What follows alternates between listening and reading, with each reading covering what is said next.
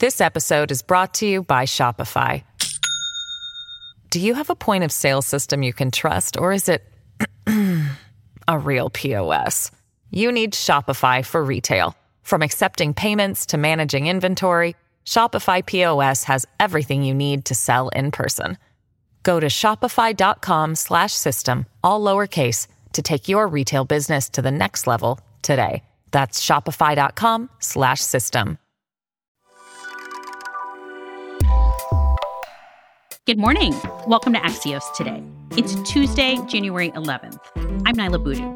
Here's what you need to know today the healthcare worker shortage by the numbers, plus, why the James Webb Space Telescope is such a big deal.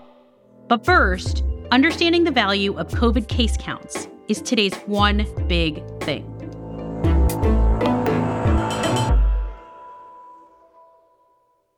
COVID case numbers have been breaking records in the last few weeks here in the US, but death and hospitalizations are still largely down. That got us thinking how useful are case counts actually in understanding where we are right now in this wave of the pandemic? That's the question I wanted to pose to Dr. Jennifer Nuzzo, an epidemiologist at Johns Hopkins University's COVID 19 Testing Insights Initiative. And she's with us now. Hi, Dr. Nuzzo. Hi there. Thank you for joining us. Are case counts useful at this point? I actually had a listener ask me this last week why we were referencing case counts in Florida without talking about hospitalizations or death rates. What do you think?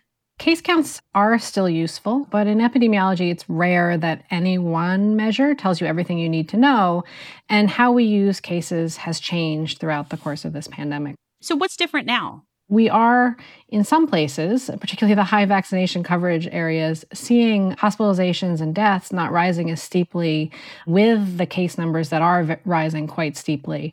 But in other places, the hospitalizations and deaths are a bit too linked to cases that I would like to see at this stage of the pandemic. So um, we look at it particularly because it's one of the first measures that we get. Hospitalizations and deaths tend to lag.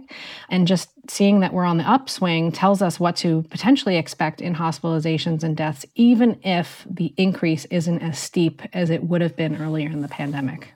And at this point in the pandemic, people also have a lot more access to home testing, but those numbers may not be actually reported to the state or the federal government. So, do we know how accurate our case numbers are even at this point? We have never thought that the reported case numbers capture all the infections that are occurring, in part because some people get the virus and never even know, never even think to get tested. So it's always been true that our reported case numbers were likely a subset of the infections that were occurring. But now it's likely much more the case. One, because people are increasingly using home tests to figure out whether or not they have the virus. But also, people may have milder symptoms than they did earlier in the pandemic, which could either lead to, you know, not getting tested because people wave it off, or maybe they want to get tested, but they just haven't been able to. So we're likely missing those infections as well. As an epidemiologist, how do you think those of us who are not public health experts should be looking at all of these different data points? In my view, the most important thing is to look at the directionality of the numbers and to look at it across multiple metrics. If you see all arrows pointing up, then that's probably the time to, to take more precautions than when you start to see a number of the arrows turning downward. Dr. Jennifer Nuzzo teaches at Johns Hopkins University, where she's also an epidemiologist at the COVID 19 Testing Insights Initiative. Thanks for taking the time to speak with us, Dr. Nuzzo. Thanks for having me. In 15 seconds, the shortage of American healthcare workers. This episode is brought to you by Shopify. Do you have a point of sale system you can trust, or is it a real POS? You need Shopify for retail. From accepting payments to managing inventory, Shopify POS has everything you need to sell in person. Go to shopify.com/system all lowercase to take your retail business to the next level today. That's shopify.com/system. Welcome back to Axios today. I'm Niala Boodhoo. Even before the pandemic, the Association of American Medical Colleges predicted there could be a shortage of up to 124,000 doctors by 2034.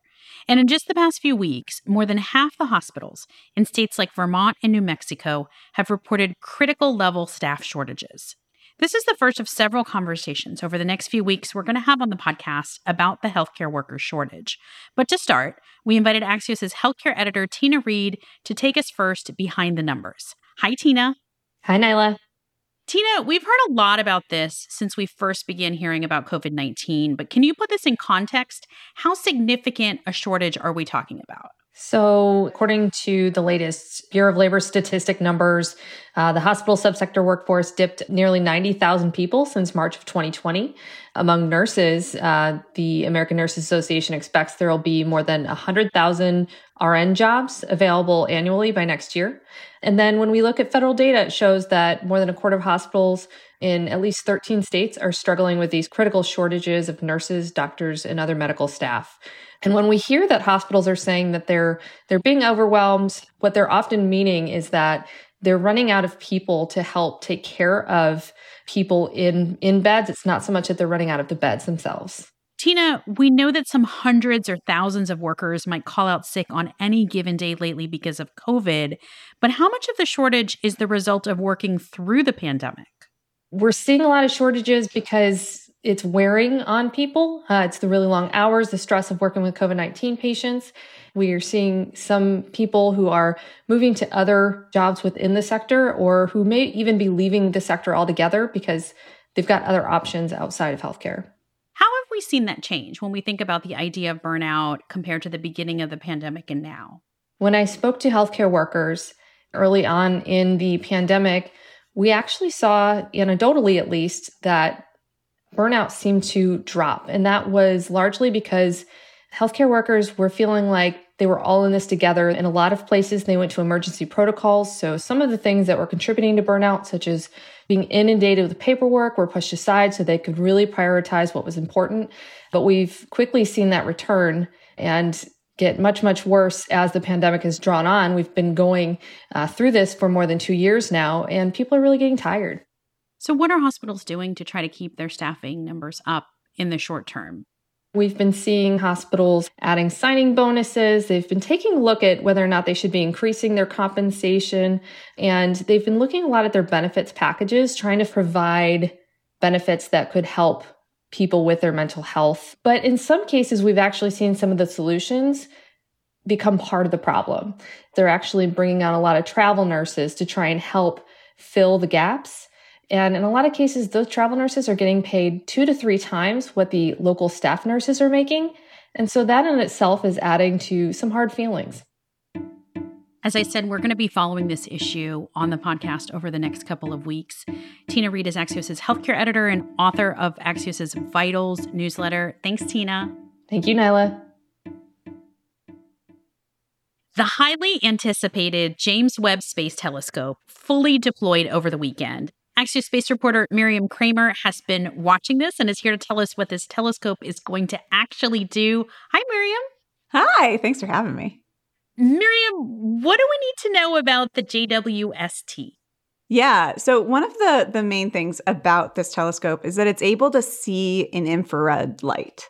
So that means you can see stars forming in clouds of dust. You can see the first galaxies to form. You can see things like the atmospheres of alien planets and what they look like, and if maybe they're habitable. Like, that's one of the big things that this telescope is supposed to do. So, it, it could really transform our understanding of the universe.